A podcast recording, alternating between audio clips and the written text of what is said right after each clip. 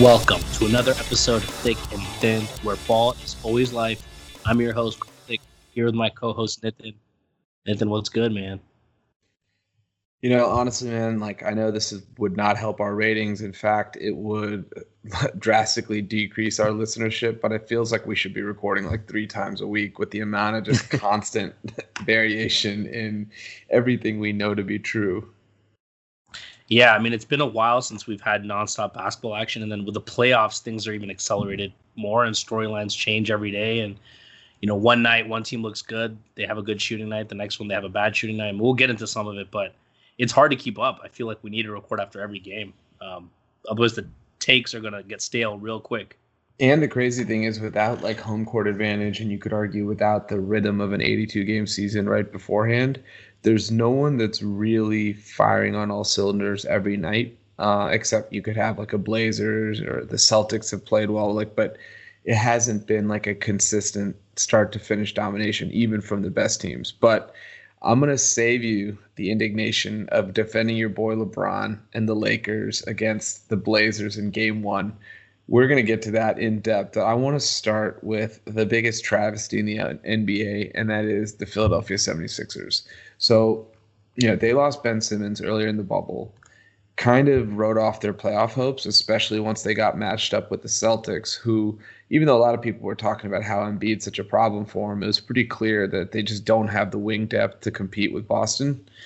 Um, they're now down 2-0. Uh, you know, a lot of criticism that Embiid didn't get as involved in game one. He took 21 shots, 13 free throws today. So despite that, they still got their ass kicked. And it's just I mean, we yelled about this last summer, but you can't give a guy like Tobias Harris 180 million and a 33-year-old Al Horford 110 million and honestly expect anything different than what they gave you today because that's their ceiling as players is that they're going to fill the gaps and they're not going to put you over the top. It's not their fault they get paid the money they do, but this is how the team is structured and it's going to be hard to get out of this hump. And the thing is, Sixers fans talk themselves into, hey, look, uh, paying for Horford and getting Josh Richardson is well worth losing Jimmy Butler. Like Josh Richardson can do a lot of, I mean, 80%, 70% of what Butler can do in terms of shooting, playing defense, not the go to score necessarily.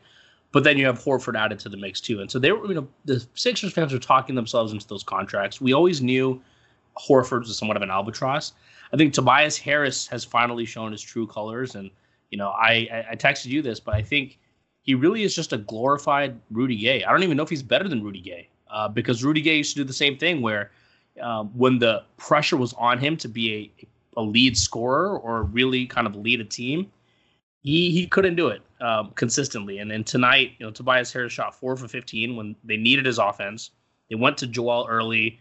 Uh, he started off the game. I mean, he finished with an amazing stat line, 34 and 10, but no help across the rest of that team. And Tobias Harris has to be that number two guy. And so when you've locked up that much money in a guy who can't even be a reliable secondary scorer, and in a Horford who's um, who can't even stay on the floor all the time, it's it's really a disaster. And Elton Brand, he's not looking. I mean, he's following a Vlade Divac type path as a GM. You know, the more we kind of evaluate his decisions over the last couple of years.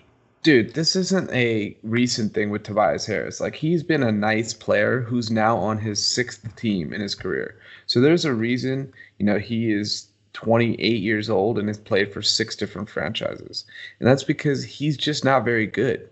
You called him uh, um, what was it like a Rudy Gay with good PR? Essentially, is what he yeah you know essentially what he uh, projects out at. And and with with Horford, I think the fit was always curious because everyone was like, well, he's Embiid insurance, and then you can play him next to him your primary reason for spending 110 million dollars on a center should not be to back up the center center you've already committed 150 million dollars to.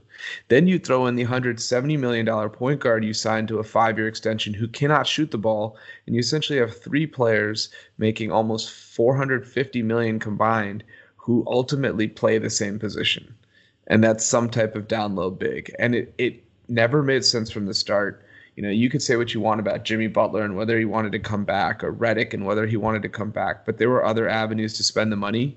And they went for broke last year, bringing in Butler and Harris. And who knows if that Kawhi shot doesn't go in in Game Seven, maybe we're writing a different story at this point. Yep. But this team, outside of Embiid and to some extent Simmons, is dead in the water. Um, you know, firing Brett Brown, firing Elton Brand won't erase the damage that's been done for the last four years. Yeah, and to your point about being kind of an insurance policy for Embiid, that's one expensive ass insurance policy. Like, right, you should not be paying that much for insurance. And you know, part of the I think the narrative was also look Horford against Giannis. I think teams were looking at the Bucks and thinking about how they could stop Giannis, and so you can talk yourselves more into Horford because not only is the insurance for Embiid, but he has shown in the past he can play defense against Giannis.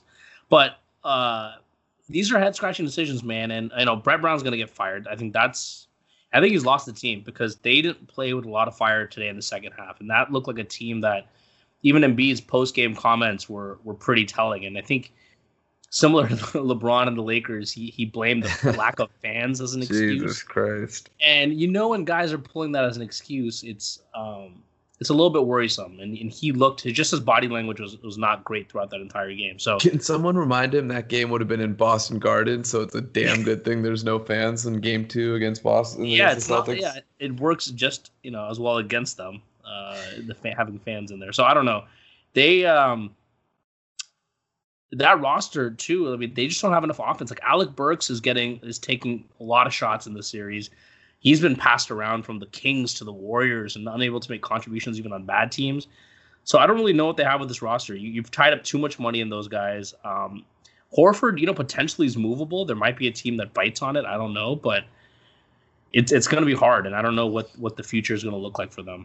I was thinking about this as I was watching the Mavericks game, right, and even the Nuggets Jazz game when you just think about the collection of players in this league and like the shooting prowess and the general skill set of an average player is so much higher than it used to be that I wonder if team building is going to truly shift away from the one, two to three star model in the one to two star model with a ton of depth. Now, I think there's that may be an extreme case, but look at how vulnerable Philadelphia was today without ben, and you know game one without Ben Simmons. Like you just said, Alec Burks. He's actually been playing not that poorly for them, but he's Alec Burks, right? There's a reason yeah. he is who he is. There's a reason Shake Milton has never had an NBA moment. Like they have so much money tied up that they make their infrastructure very, very fragile. Um, converse that with the way Utah has played without Mike Conley, who again they pay big money to, and Bogdanovich. That's forty million, fifty million dollars of salary that they have tied up in players who aren't on the team right now. You know, Conley's coming back. I think maybe game three, possibly game four, but Bogdanovich isn't there, and they are humming along. And yes, part of that is they lucked out a bit with Donovan Mitchell at the 13th pick, et cetera. But they still have Royce O'Neale. They still have Joe Ingles. They still have Jordan Clarkson. Like all of these guys have had real moments. Same thing with um, with Dallas. You know, they ran the best offense in league history with Luka as their only All Star, getting Seth Curry contributions.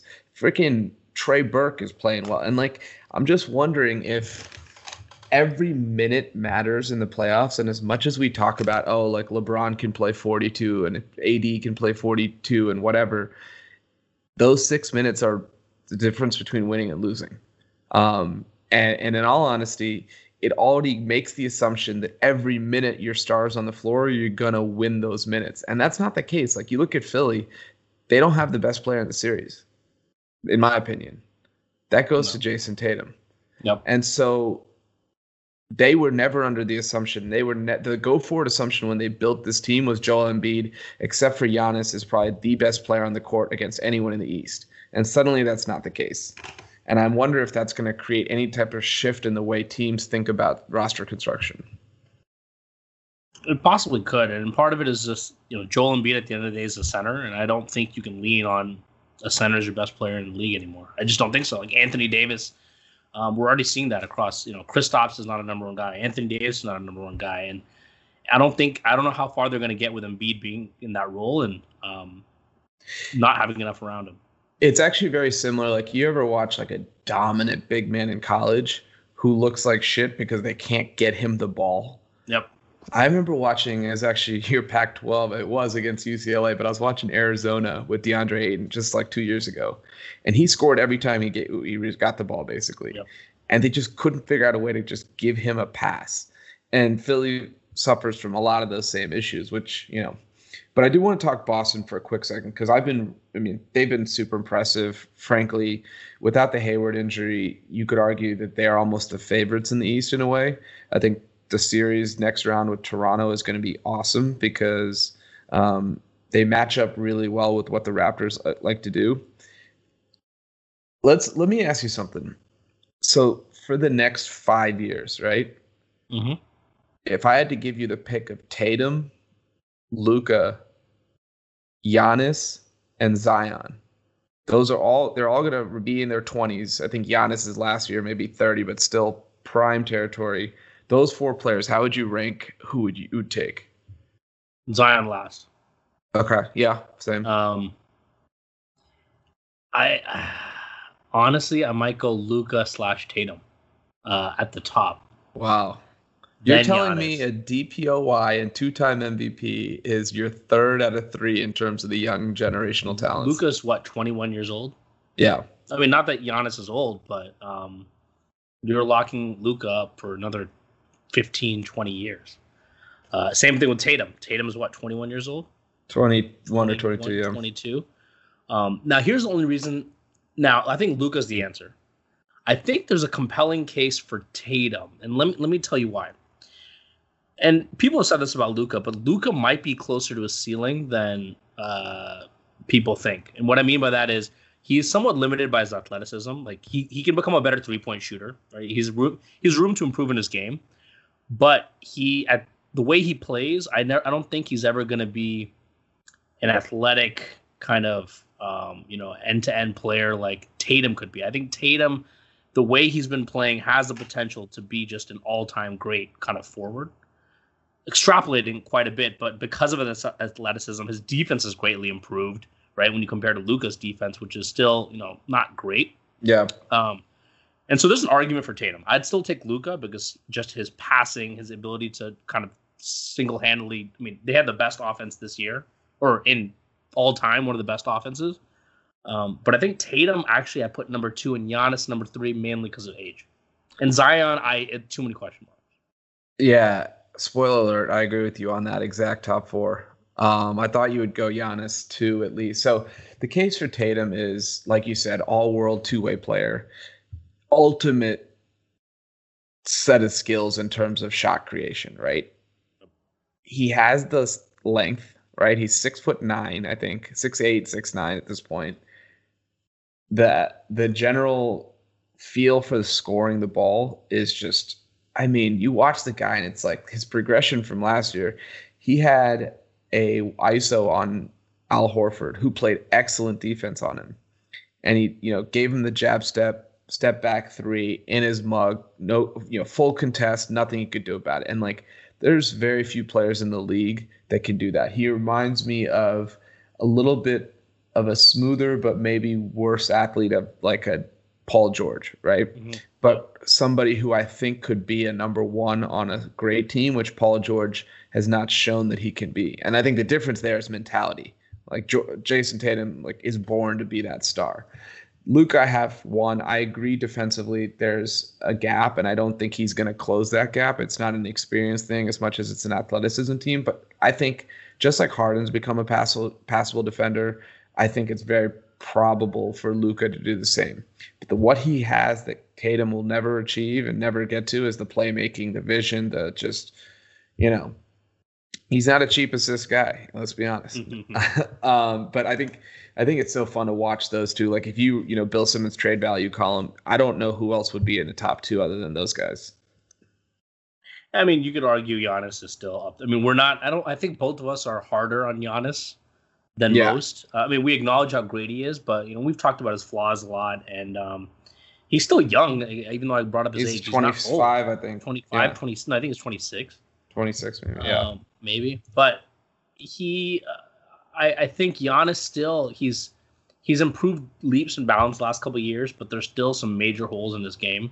Uh, while these guys, there aren't any major major holes, and they're so young that they could become passable in, in all categories. You would think by the time they even reach that same age.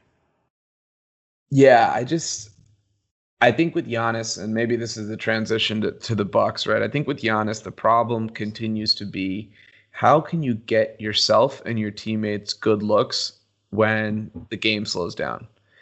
Um, continually, when the Bucks are running, it's truly unstoppable, right? It's true yeah. fear the deer type environment. They have shooters all over the floor. They have Giannis taking like five strides to get end to end, and it's nothing. Like, and that they, it's all generated by their defense. But when that defense starts to falter and you get to more inbounds passes, and in the playoffs, teams are running back on in transition defense more often, even off misses, so they're able to set before the Bucks get down the court. It's really hard for him because he doesn't have the KD. We talked about this so many times. He doesn't have the KD Kawhi one two step. I'm at my spot and I'm pulling up and that's a reliable shot for me. Until he can develop that, he's never gonna project as uh, like look in game one he had 31 17 and 7 so if you saw that you're like what are you guys talking about? Like what more do you want man I want the man to do? Like he can't he can only play one position. But when you really watch him down the stretch he had one point in the fourth quarter was very tentative to take a shot. The one big three that he had i think hit all glass. And you just i mean that's a huge hole that is going to separate him from, hey, I'm going to be in basketball reference page like Bonanza versus I'm a top 10 player of all time. Yeah, he the go-to move is the biggest glaring weakness because in the fourth quarter of that game, he's he's barreling towards the rim and he's gonna get that called in the regular season. He's gonna get the the blocking foul or teams are going to sidestep that. But no, I mean teams are going to play physical. They did that last year. Um, I mean Boston they they ended up losing like four in a row, but the first game gave him a lot of trouble, and then obviously Toronto uh, gave him a lot of trouble. And I think teams every team is doing this in the playoffs, and so he's got to come up with some kind of counter. And we've seen all the greats do this. Like Kawhi has developed uh, that mid-range arsenal. LeBron developed a post game early when it's in his time in Miami, which really helped that in a late game offense. Um, we haven't seen it yet, and I'm hoping maybe like I don't know if he has something. We, we only saw one game, and we might yeah. be overreacting, but I don't know if he has it yet. And the problem for the Bucks is if they don't win this year, I mean, there's huge implications. Giannis is likely they got one more shot at it before he's a free agent. Um, so I don't know. Yeah, and, and like, look, Milwaukee. Look, everybody's quoting the stat that the last time number one seeds lost on both sides in the same year was 2003. I don't think we're ready to go that far on either conference. But as you think about Milwaukee and LA, who do you think is in more trouble? And I'm not talking about losing this series. I'm talking about for them and for the Clippers, not winning a title is a failure of a season. So who between Milwaukee and the Lakers are you more concerned about getting to that point? Hundred percent Milwaukee, hundred percent. Look, you can't, and and this is because you had a historic season, the Bucks. You had Giannis a historic MVP season. That team, everything that was great about the Bucks last season, they were better this year. Um, you know, a historic, historic season. And there are no excuses. LeBron's not in the East. I mean, he wasn't in the East last year, but he's not in the East. Kawhi's not in the East. Like this is a you have a Boston team that has its issues and its own injuries. You have a Raptors team that's without Kawhi. Uh, who's there to challenge you? And if they don't get out of the East this year, I think it's an indictment on Bud. Not necessarily an indictment on Giannis because he still has time to improve, but it's this formula is not working. They've tried this Giannis and shooters formula now for three years in a row. If they can't win when they've had the best team and the mo- the favorite to come out of the East, if they can't win this year, who's to say they're going to win again?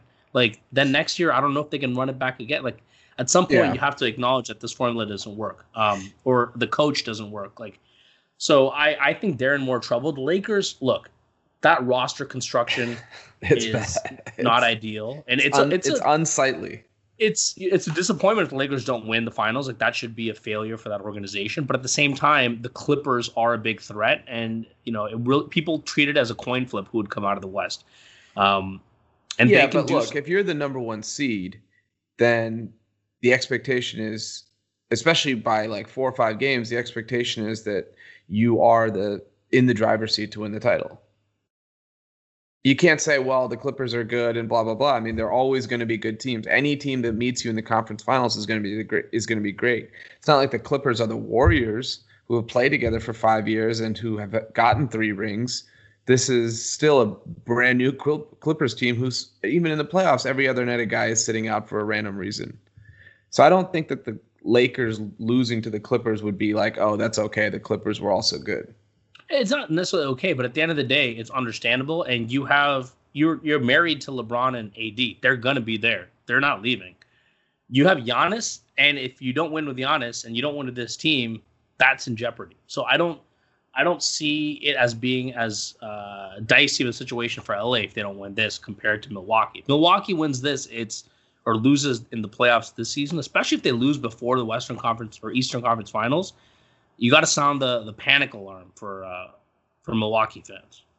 So look, there's no version in which Milwaukee loses to or, or uh, yeah Orlando. Sorry, I was brain yeah. cramp here. But, but Miami. Buden, but yeah, Miami. I mean, look, Miami is a really really well coached, solid team with again a lot of wings to disrupt Giannis and to disrupt Middleton. This is why they went and got Andre Iguodala and Jae Crowder. They already have Jimmy Butler. They have, you know, Derrick Jones might play some spot minutes. They have Bam Adebayo, who's going to be great on switches and great when Giannis goes small ball five. So they're already in trouble in round two.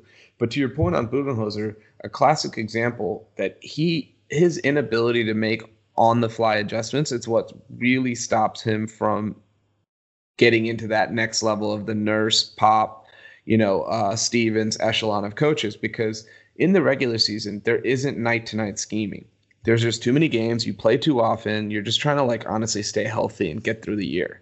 So it's not like there's going to be a lot of schematic moves by the opposing coach, and therefore you don't really you can kind. Of, it's almost like you know in NFL games you call your first 15 plays ahead of time. Bud thrives on the scripted plays. You know what I mean? And when it gets time for him to make on the fly decisions, he struggles. You you have a situation where Vucevic is drawing out to the perimeter. I think he hit like five threes um, in game one, and uh, you know Terrence Ross is putting Brook Lopez in the torture chamber and Khris Middleton, and he's not making any adjustments to actually shift around the rotations. Like, look, sometimes Brook Lopez is going to get played off the floor. You have to be willing to accept that and figure out a way to build your team around whether that's Giannis at the five or you know some other situ- format. Now the problem with with I think they really missed Nikola, Nikola Mirotic from last year. I think he would have played a pretty pivotal role in this team, but you know that's the reality. So I agree that I'm more worried about Milwaukee, but I don't think that's because Lakers have an out losing to the Clippers. Because if we're talking title or bust, then the Bucks also have an out of losing to the Clippers, right? It's not about how far you get; it's literally a binary outcome. I think for those three teams. Um, yeah, but I'm I'm more worried about the Bucks not. I'm talking about a team not losing in the finals. I'm talking about a team losing before the finals. Okay, so um, yeah, I think right now if the Bucks and Celtics played, I would pick the Celtics. And and I think the the problem with Bud too is that he's he's treating this he treated the first game like a regular season game. Um, he didn't have a tighter rotation. He had a similar rotation he did in the regular season games. He played ten guys over ten minutes, um, and he was managing minutes for some reason in a game that they were down and they needed. And look, yes, they can afford to give up one game and win the next four, but this is not the tone you want to set uh, with the number one seed with knowing the playoff failures you've had in the past and I think this is he just may not be a great coach. Like there is a difference between a great regular season coach and, and a good postseason coach. Yeah. And you know, maybe Bud is the problem. I don't know, but I, I don't know. I, I don't have any faith in him, and I still haven't seen enough from Giannis to be confident that, like you said, this team would beat Boston or even beat Toronto in the. Yeah, no, and we still need to have a lot of doubt in the supporting cast, right? Khris Middleton, four of twelve. Um, you know, Eric Bledsoe was okay, five eleven, but Brook Lopez two of nine. Um, Donte DiVincenzo one and six. Just kind of going. Pat Connaughton one of four. So you go down the list of all these guys that they're actually counting on a decent bit. Middleton is a max player star that they've positioned next to Giannis. Now they sh- they kind of had no option but to resign him, so I'm not questioning that. But you do have to question whether he's good enough to win a title uh, next to Giannis. Now, you could argue this kind of goes in contrast to what I mentioned earlier about building teams with more quality. yeah. but those guys actually have to be consistent. And I think we saw this from the Bucks last year. Sounds looks like uh, you know we may see this again this year. Um, but look, it could also be all for naught, right? Where we're overreacting to one game. They haven't played well all bubble, and teams are going to go back to missing threes against them because they did build the league's best defense for two years. So you can't exactly call their style fluky. Um, I just think it's interesting that time year and ago, year and again, you kind of have these same issues cropping up. Yeah. It's like talking about the Sixers. It's basically just like ramming our head into the wall, and every three months we'll get on the pod and say the exact same thing about these teams. Middleton's the most interesting one to me because he's he's the classic blog boy favorite. Advanced stats love him. He does everything. This season he was scorching hot from three.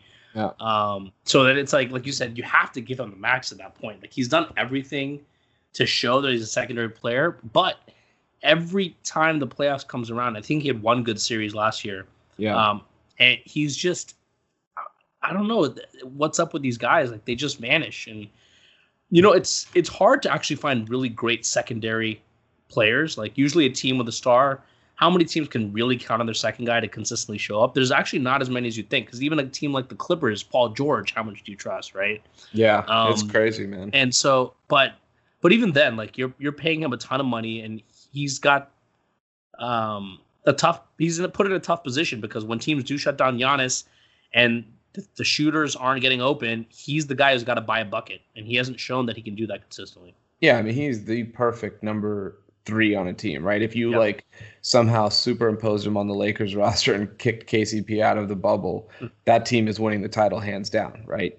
Because he's actually hitting open shots. But when you're asking him to do all this off the ball creation, when you're asking him to like play an elevated role and be a defensive menace, right? Because Giannis isn't going to expend his energy guarding the best perimeter guy on the other team, then you run into a situation where suddenly Khris Middleton's like, I know I got paid, but you know, let's think about timing and that sort of thing as to why. Um, and so I think, you know, it, it should be interesting. And I think they'll probably come back tomorrow and smash Toronto, uh, smash yeah. Orlando. God, why do I keep? I think Orlando, I'm just like getting Orlando out of the bubble early. Um, and so then, you know, then it's going to come back and be like, maybe they're fine. Look, Toronto lost to Orlando last year in game one, and maybe it's fluky like that. This one felt a little bit more like an ass kicking than that did. But um, so switching gears to the Lakers really quickly, you sort of touched on this, but is should we be worried about LeBron at this point? I mean, he's year 17. He's almost 36 years old. He's played more minutes, I think, than anybody in history in terms of like playoffs plus regular season at what point are we worried not that he's still not one of the premier players in the game but that he can't flip the switch like game six boston lebron? I, I think they should be worried right now. Um, as a lifelong lebron fan he does look like he's lost a, little bit of a step. Um, and you could tell he was scared to drive you know he he had that got blocked late by whiteside but that's he was bad. scared to drive in, into Portland's bigs um, and was looking to dish out early. He was not as aggressive getting to the paint. Now, I, I know LeBron uses game ones as feeling out games. I've said this before.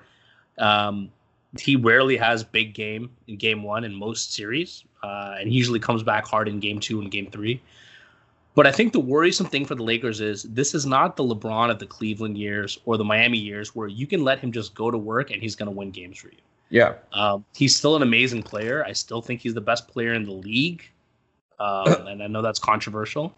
It's uh, it's not controversial. It's but I think they look. Anthony Davis is the he was the problem with that team last night. Um, He's always going to be the problem.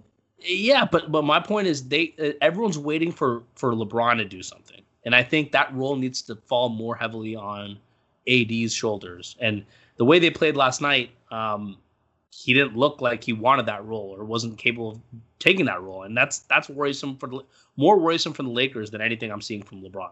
AD has mastered the my box score looks fucking sick and my team still lost yep. combination. And I've I've said this to you multiple times. What are his relevant playoff moments in his career? He swept the swept Blazers the as a 6-3 I think 3 years ago and then immediately got dumped by the Warriors. His other time that he was in the playoffs, granted with a very skeleton, shitty Pelicans team, they got swept by the Warriors.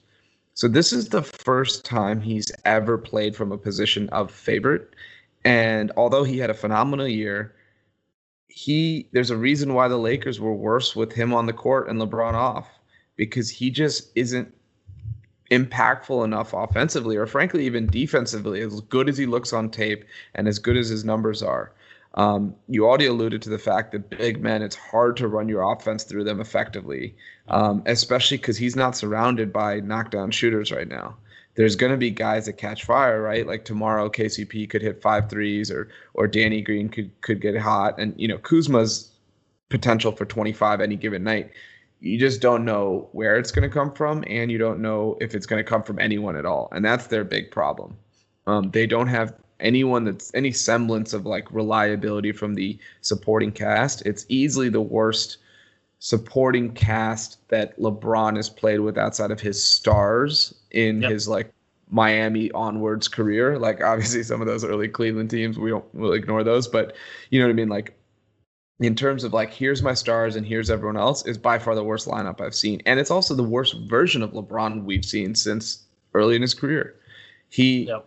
his, his cerebral aspect of the game is as good as ever, right? That's why he's still making like Sports Center Hassel highlights type passes, but he's not elevating. He's not taking that beating down low. He's picking and choosing his spots. It's it's the reason why i think he was committed to being more of that facilitator point guard role led the league in assists still got his 25 because he's great but how many more nights can he just give you 40 because you need 40 because last night they didn't need the 16 or 17 assists or whatever he had. They needed buckets and he was shying away from what's been an atrocious defense in portland yeah, I mean, he, uh, there are times where you know Gary Trent Jr. is on him and he's yeah. not taking him to the rack. Like so, I a lot of it does fall on LeBron. I think you know the other telling stat from the night was Anthony Davis. I think I don't think any of his baskets that he made were uh, unassisted, um, or maybe yeah. it was like one. And yeah. so everything was getting you know he was getting fed easy buckets. Um, I mean, he made a couple tough shots, but nothing done in one on one. Nothing when he actually had to generate a bucket, he was uh, abysmal.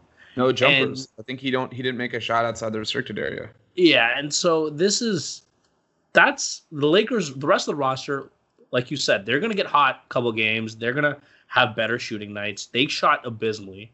I expect game two they'll turn it around, and if they even shoot average, they they'd win. They'd right? win. But, the, but, we're talking about the Portland. Like Houston's gonna be a track meet. Um, Houston shot 52 threes uh, yesterday and that's yeah. like commonplace for them. Yeah, and so you're gonna have to have a few games where you can match that or or out outshoot them, and if you can't, and and you know part of it I think I didn't like what Vogel um, he relied too much on KCP and, and Caruso was okay, but I think they should unleash unleash Dion. He's he's kind of earned his minutes now. He's been playing pretty well in the bubble. He at least is a spark plug off the bench. He can string three and four buckets together. Right now the problem with these guys, Danny Green, Caruso, if they're not getting fed perfect, even when they're getting fed picture perfect passes and they're wide open, they're not hitting shots. But you need a guy like even even Jr. They can just get two, three buckets in a row, and that's all this team needs. Like they they had so many stagnant scoring stretches. Um, so yeah, in Vogel's defense, and I don't normally do this with like coaches who drive me fucking insane with rotations. But in his defense, he's going to be more conservative than Twitter warriors are because it's not our jobs on the line to be like, get Danny Green out of the game. But Danny Green has given him 82 games, right? Or whatever. He's given him a full season. He's won a title last season as a starter. It's very hard for that to just be like, well, Dion Waiters had like two good games in the bubble. Why don't you just make him a starter and a focal point of your offense? It, as much as we criticize that move and maybe it's like well they need a shot in the arm. You have to do something. You also have to think about player egos. You have to think about player minutes rotations everything they're used to. If you suddenly just throw it by the wayside because they lost one game in the bubble to portland then what do you do when you need danny green or kcp again? Because dion waiters and J.R. smith oh wait guess what? They went cold. Um, have you lost those guys? Are they are they mentally shook? Like this is the problem with role players is and actually one of the reasons why I think a lot of role players have shined in the bubble incidentally is because there isn't that like crowd atmosphere sort of pulling their you know emotions back and forth. I think Steve Kerr had made a point in the last dance where he was like, look, as a role player, you only get five shots a game, and you spend thousands of hours shooting, and you get five tries a game, and you got to make it count. Like the, the mental gymnastics that you have to go through to be in that position, I think jerking the rotation around after one game when they led the entire Western Conference in wins is probably not what he's looking to do. So I, I totally agree. I don't think you can make trust. And, and Vogel knows better than us. He's seeing practice. He knows what, what these guys are like. And KCP was a more obviously focal point of that roster. He's there the entire season compared to Jr. and Dion, who just joined. Uh, but that being said, KCP is not some uh, look. Avery Bradley with him gone, that guard rotation was already in kind of up in the air. And look, this is the time where you're going to have to try a few things. Maybe you'll do it in game two, game three, because I, I, agree. Like later on in the playoffs, you can't be jerking these guys around. So you need to figure out who are the guys you can trust. And just based on the regular season, I don't know if KCP is that guy. Bradley was. I don't know if KCP is that guy. So maybe not in game one, but I think they got to try a couple different things because um, these guys are just breaking open. It's look bad. Open look. And Danny Green's gonna have to stay out there. Like he's, you're gonna have to hope he gets his form Yeah, back. because you need his but defense. You, and you need his defense, which also. But he's actually too slow. He's too slow to guard Lillard and McCollum. They're just too shifty. And I mean, Lillard's on he's on fucking Neptune right now. Like he's on another planet altogether. But yeah, Green can't even guard the two guards that he, they need him to to lock down. So that's kind of a catch twenty two. But look, this isn't anything surprising to us. Like the Lakers were the worst offense in the bubble. I think even inclusive of the Wizards. So at some point Yeah. we should have seen that this would translate to the playoffs. Like we always talk about the switch. Even with the Clippers, we're like, oh, they have the switch, and now the Clippers are one and one and in a dogfight, and could have been, easily been down zero and two if Kristaps doesn't get ejected. So all these foregone conclusions we had, I think it's actually coming to pass where no one has looked good for like consecutive games, you know, No. except for a very few hand, uh, handful of teams. Yeah, no one has strung together. I mean, no good team, Yeah. a contender, has strung together a really good stretch. Toronto being the only one uh, who's at least played Yes, with Toronto lost has. once and Yep. since they've been in the bubble. Um, outside of that, every team has had their ups and downs. So, do you want to talk about the Clippers next? Yeah, let's go to the Clippers. Um, playoff P is in our lives once again. I just can't believe the Clippers still don't have more than one game where all their guys play. Like Yeah. Beverley sat out today because of a quad or something like a hamstring. I mean, I think he's just happier just chirping in a Yeah. mask on the sidelines than actually playing. Um, I was thinking about this. As deep as we've always thought they were, they're one guy away from Reggie Jackson territory, and that's a very scary reality. He was playing down the stretch for them today against the um, Mavericks. But the funny thing is, I'm not as down on Reggie Jackson as everyone else is. I thought he he's a very he's a serviceable player. Um, You must not have PTSD from everything he did in Oklahoma City and Detroit to torpedo well, that those. he was oh, he was playing out of his role and, and given too much power on those teams. He was fine today, but it's just it terrifies me that I see him in the crunch time lineup because I know that's gonna turn its uh, ugly What- head at some point. What I don't understand is what's happening defensively. Like, what is this? Was an all switchable. You have two dominant, you know, wings on defense, and that was the the knock against the Mavs. Uh, you know, playing the Clippers, they, they got dominated in the regular season. Luka struggled against them, um, and now they can't slow him down at all. yeah, Uh, they can't slow any of Dallas's wings, and they're giving up open look after open look and just easy paths to the rim. I don't know, like watching them defensively is this. This was supposed to be like that was their identity, right? They had enough half court offense. They they had guys like Lou Will, Kawhi, Paul George who can get you buckets, but they were going to play a, a tight defensively, and I don't know what's happening. They're getting into these track meets, and then they can't keep up with the score. there does feel like, and this isn't gonna jump off in terms of any type of stat or box score I can point to, but it does feel like still a lackadaisical type of demeanor in a sense. Like we're gonna be in Game Seven of the Finals, and it's gonna be, hey, if only the Clippers start focusing and locking down for four quarters, they're gonna be unstoppable. Like they're gonna be home out of this bubble, not winning the title, and we're gonna be like, man, that team when they're good, they're good. And at some point, you got to be you are who you are. And and I wonder if if like the lack of continuity, the lack of a real urgency, not just in the bubble games, but even all season, has really hurt them. Right? Kawhi is Kawhi. He's destructive force. He's always going to play well. He plays well almost every single game. Um, but you know, after that, there's a lot of variability, including from Paul George tonight. Four of 17, two of 10 from three. You know, minus 13 on the court. And some Total, shots look bad.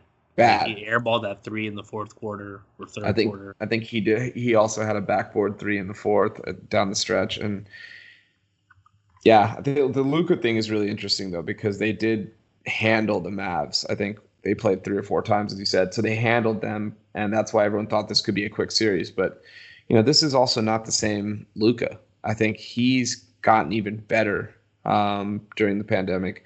Kristaps looks way more comfortable. Um, again, you got to remember, Kristaps hadn't played basketball in 20 months, so it's not unrealistic to think he took four to five months to just get his way back into what it felt like.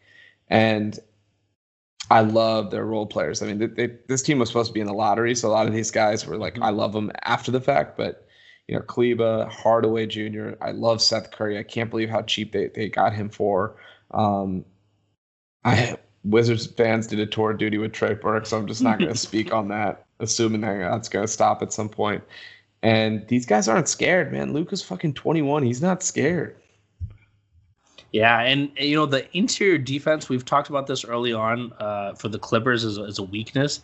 I mean, Boban was working them. Uh, he played 10 minutes, and in that 10 minutes, him and Luka had a little two man game going, mm-hmm. and it was just easy bucket after easy bucket. And I, I, wonder that doesn't. We always knew this was one of the weaknesses for the Clippers, but you know, not only were they getting beaten outside, they were getting beat down down um, in the paint, and so that that Dallas seems nice, but once again, it's another it's another team where when their guys are all hitting threes, it looks great. Their offense yeah. is clicking, but then you'll also have a game where Seth Curry, Trey Burke, Hardaway Jr. all shoot under forty yeah. percent. Yeah, and so, Luka's you know, taking step back threes with two yeah. seconds on the shot clock, and they're blowing every lead known to man.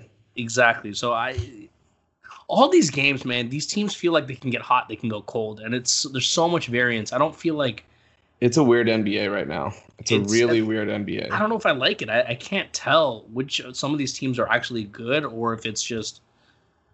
So yeah.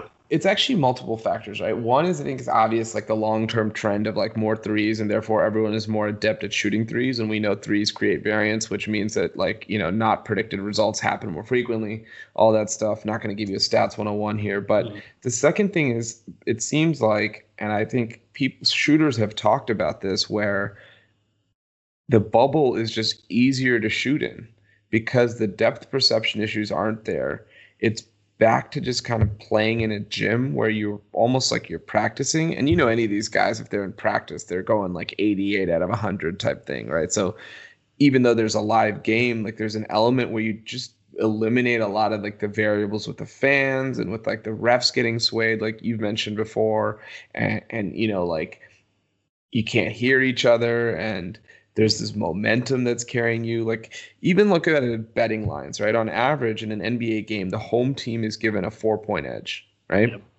let's say the clippers are playing the mavs and they're already based on on a neutral court, let's say they're four points better, and then if they're playing at Staples Center, they're given another four, so they're eight point favorites. When you take out that second four, four goes to zero very quickly. Yeah. You know, like, I don't mean to state the obvious, but like you're just a lot closer to being a 50 50 game. Yeah. And that's why when everyone's like, I don't see why the neutral site would really change anything about who's expected to win. It's not that it would change who's expected to, it changes how likely that outcome is. Yeah. Um, like Toronto smashed Brooklyn in game one. And through three quarters, Brooklyn was outplaying them and they had the lead. If this was an Air Canada Center, that's I mean, that's no. foregone conclusion. It's 2-0 before you can even like blink. And I think that matters. You know, the other thing is uh, the fans' excuse has been thrown around, and it sounds so dumb. Like, you know, when LeBron was like, "Oh, we wish we had the fans here." Um, Embiid said it today. Part of me wonders, though, for some of these really good teams, um, think about it. If you're a really good team, yeah, oftentimes the fans are going wild because you're often winning. Like Yeah. you look at the Warriors, the perfect example. Like they just feed off that energy. Yeah, Steph Like- hits the three, starts shimmying, everyone jerks themselves off. Yeah. like- Yeah, exactly. So right, so that's an, a, obviously an outlier example. But imagine if you put the Warriors in the bubble. Um, does their performance suffer a little bit because they don't have that energy to feed off of? Like naturally, the Yeah, better think so. teams are going to feed off crowd energy more because they get more crowd energy. They're leading more times than a bad team would be. So I think there might. I don't think that's an excuse, but I think there might be something to that where teams haven't adjusted, um, and it doesn't feel real to them that this is a playoff game. And it sounds dumb. It should feel real, but it's. I don't know. I, the bubble. Like, I think it is. It's not a um, just a coincidence that a lot of the top teams have gone down in the first two games. Like I think if you played this all at home court, the Clippers, Bucks, Lakers, at least two of those series would be two and oh. zero. Yeah. And and and yeah, absolutely. And like it's not that the home court uh, affects the intensity of the game. I think it affects like the momentum of the game. Which you know, if you talk to some like s- extreme stat heads, like they don't believe in momentum, and there's all this fuck fuck off.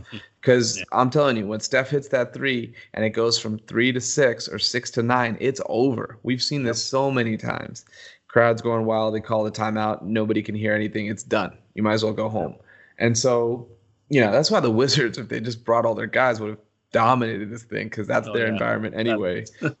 and so it doesn't matter. It's like everybody feels like they're right at Verizon Center or Cap One Center. So, um, yeah, I think it's interesting. I think there are some series like you take Denver, Utah. I feel like you play that anywhere in fucking Moscow, in the you know Chilean plains. That's going seven no matter what. Like Yeah. I feel like that's definitely going seven. It's such an evenly matched, and both are both are skilled and flawed in like very similar ways. Um, and you know that's serious. By the way, I don't almost know that it's being given enough attention that Donovan Mitchell wa- was one overtime away from breaking the all-time playoff record that's been held for 24 years It, Like, it's I because don't- we become or desensitized. 34 man. years. Excuse We me. become desensitized to all the scoring. Like, Like- you, you told me a week ago, TJ Warren had four less points, and I know it's not in the playoffs, but like that's why it's hard for us to give it the respect it deserves. Because you're right, 57 is just you're talking close to that you know, Jordan, second to Jordan in the playoffs. Third, I think Elgin Baylor Or third, sorry, 61. Yeah, yeah, yeah. Yeah. But like, it's like, what are we talking about? Like that should be the leading, and then and they lost just like they Jordan lost. actually That's did. part of the reason. Yeah. Yeah. but, um, Nobody, listen, nobody's making a Donovan Mitchell doc and talking about how he looked like God dressed as Donovan Mitchell, like they were about Jordan. Meanwhile, the man is six three buckets short of you know beating that record. yeah. So what does that say about Jordan, man? Maybe all the slurping is a little bit unnecessary. Yeah, he's honestly, you know, discount Donovan Mitchell with a good PR team. um, yeah, it's. I think you know, there's a lot of moving pieces right now. I think like you haven't even touched on Houston, uh, OKC, which everyone expected. You know, OKC to make kind of a, a push, especially without Westbrook, but Harden kind of put the clamps down there. And then you know, Miami, and Indiana, I think is one of those like well coached, hard fought, well played series, but that ultimately I want to watch none of. yeah, like I just like I kind of want to check in with every 10 minutes. 30 minutes really. So Yeah, so you're not checking in every ten minutes. honestly during the workday I'll check in every 5 seconds if it Oh helps. yeah, yeah. Um what yeah, what else is out there? I don't know. I'm trying to think. Um, Oh, let me ask you this. We didn't get the chance to talk about this, but what did you think about the playing game? I I loved it, dude. I think they got to do this. They got to bring Yeah. this to the the regular season um, permanently. There was it felt like a playoff game. There was something Yeah. at stake. Uh, Memphis. Everyone thought Portland would kind of handle Memphis. Memphis was up that entire game. Yep. Um, now I think they're gonna have to figure out if they want to bring this to the regular season. I don't think it should be a four game cushion. Obviously, that's how it was this year. It should be something much closer. Yeah, like 2. Um, like two games. But look, this is awesome. Like make it a thing. The weekend. I, I- the only thing I think they messed up with is they should have made that a Thursday, Friday, and then started the playoffs on Saturday, Sunday. yeah, Um, Which is- because what they usually do. yeah, because at, you, the playoffs starting on the weekend is like it felt weird starting on 10:30 on Monday morning. Yeah. NBA playoffs kicks off. So that's Yeah. the only mistake I think they made. But other than that, I think it was It was fantastic. And obviously, the ratings are going to suffer as a result of that. I think the first returns were those early games obviously yeah. didn't do well.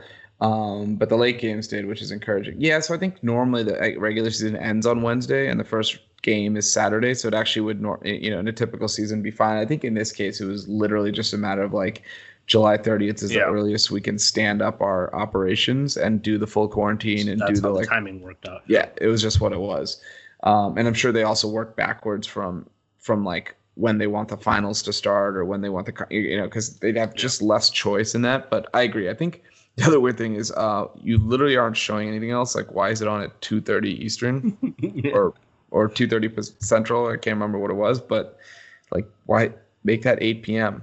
Um, yeah. Nobody's doing anything else. I don't know why I didn't get a prime time slot. Um, Phoenix going 8 0 and not being in the playoffs is, in a way, they're like, they're all happy with themselves because they build great momentum going into next year. But it's kind of crazy that a team could be invited and do that and still not actually get a well, chance yeah, to participate. That's a total indictment on the fact that why invite 22 teams.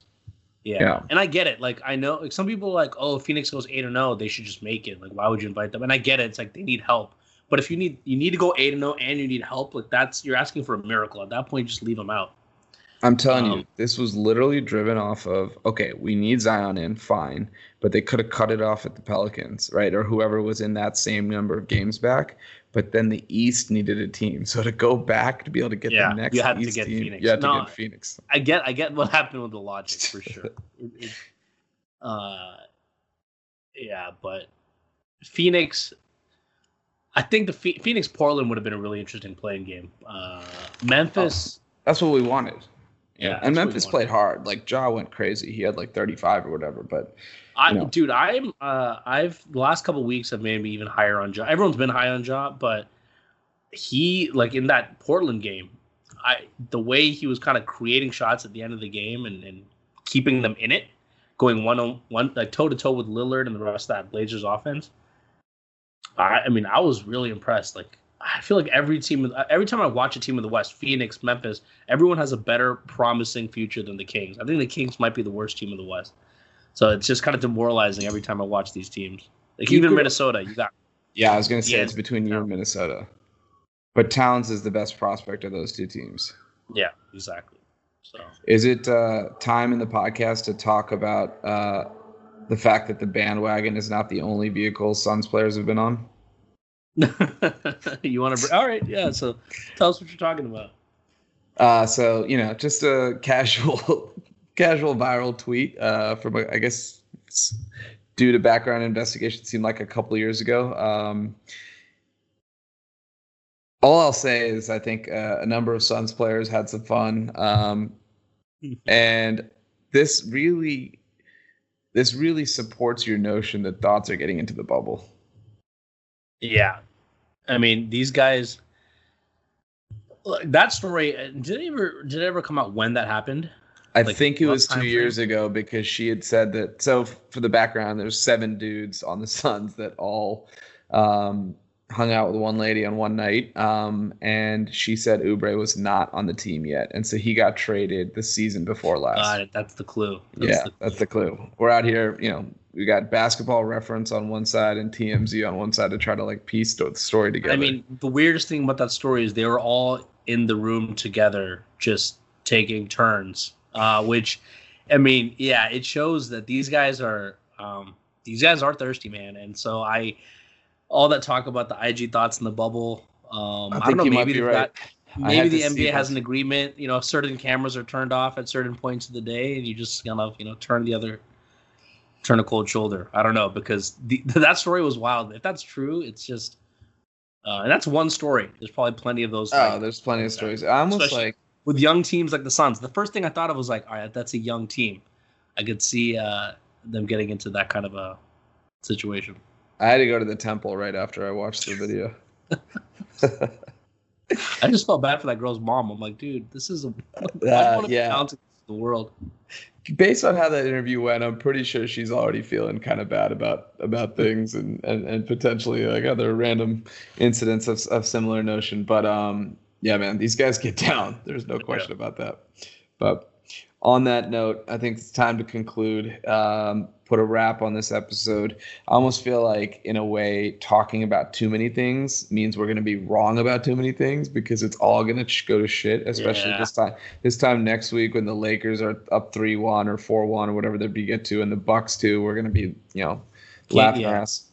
Yeah, that's the problem with when doing podcasts during the playoffs. It's just things change so much and so quickly. Uh, we've only had one game, two games max from some of these series, so we got to go Zach Lowe and strictly just talk about percent of plays like random players have spent in the dunker spot, and just like that's the analysis. no takeaways, just like here's the stats that I'm going to present to you. The one other thing I want to bring up before we sign off, um, you know, great news on the Kings side. Finally, Vlade oh. is gone. Um, I meant to mention this to you. Yes, or I meant to bring it up. Yeah, and you know that was the biggest fear for the Kings that we're running this back another year. Vlade got an extension not too long ago.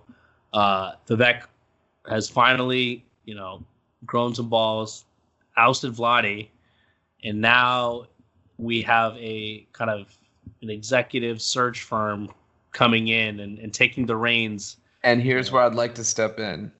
Uh, this executive search firm, uh, Pat Forde, was actually hired last year by the Wizards, and he looked yep. far and wide to find our back our next GM, only to arrive at the guy who was reporting to the dude who just tormented us for 16 years, and Tommy Sheppard was promoted into the main GM. All that to say, I hope you don't have to look far. It sounds like whoever Vlade's direct report is will be the ingenious decision that you know this guy who gets paid millions of dollars will come up with. Well, obviously, man yeah, consultants, right?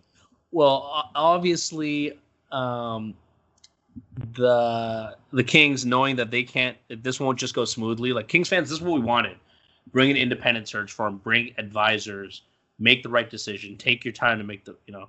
And it's already come out that Scott Perry is, you know, the favorite among everyone internally, and um, the Scott Knicks Perry guy? is what who every yeah the Knicks guy every Kings fan does not want Scott Perry. He actually did four months with the Kings back in 2017 um, before he got hired away by the Knicks. But he, you know, in Orlando, in New York, he hasn't done anything. Was 2017 the year you traded Cousins? No, it was the year we drafted Fox, mm. and um, we signed Zach Randolph and and Buddy Hield. Hill. You had Buddy Hield traded already, right? Because the Cousins trade brought yeah, in Buddy. I think Hield. that happened before. But anyway, oh, my he point was is, responsible for the three-year, fifty-one million dollar deal for George Hill. Yeah. Oh, so Lord. my point is, uh, I even though we're talking to all these, or apparently the short list includes uh, Webster from the Raptors and Zarren from Celtics, and you know a bunch of these guys from good organizations we're gonna end up going to the next guy because that's just what the Kings do. So think outside the box a little bit. How about a couple Indian podcasters, good-natured guys who would happily do this job for probably at least you know no more than sixty percent of the salary they're probably going to pay Scott Perry. I know, right? Like, should we submit our names for uh, for consideration? Yeah, send me the link. Should I DM Vivek asking him if he wants to jump on the pod and you know, we're like oh, we're 0 for 9 on DMing celebrities to jump on the pod, so I think 10 wouldn't hurt.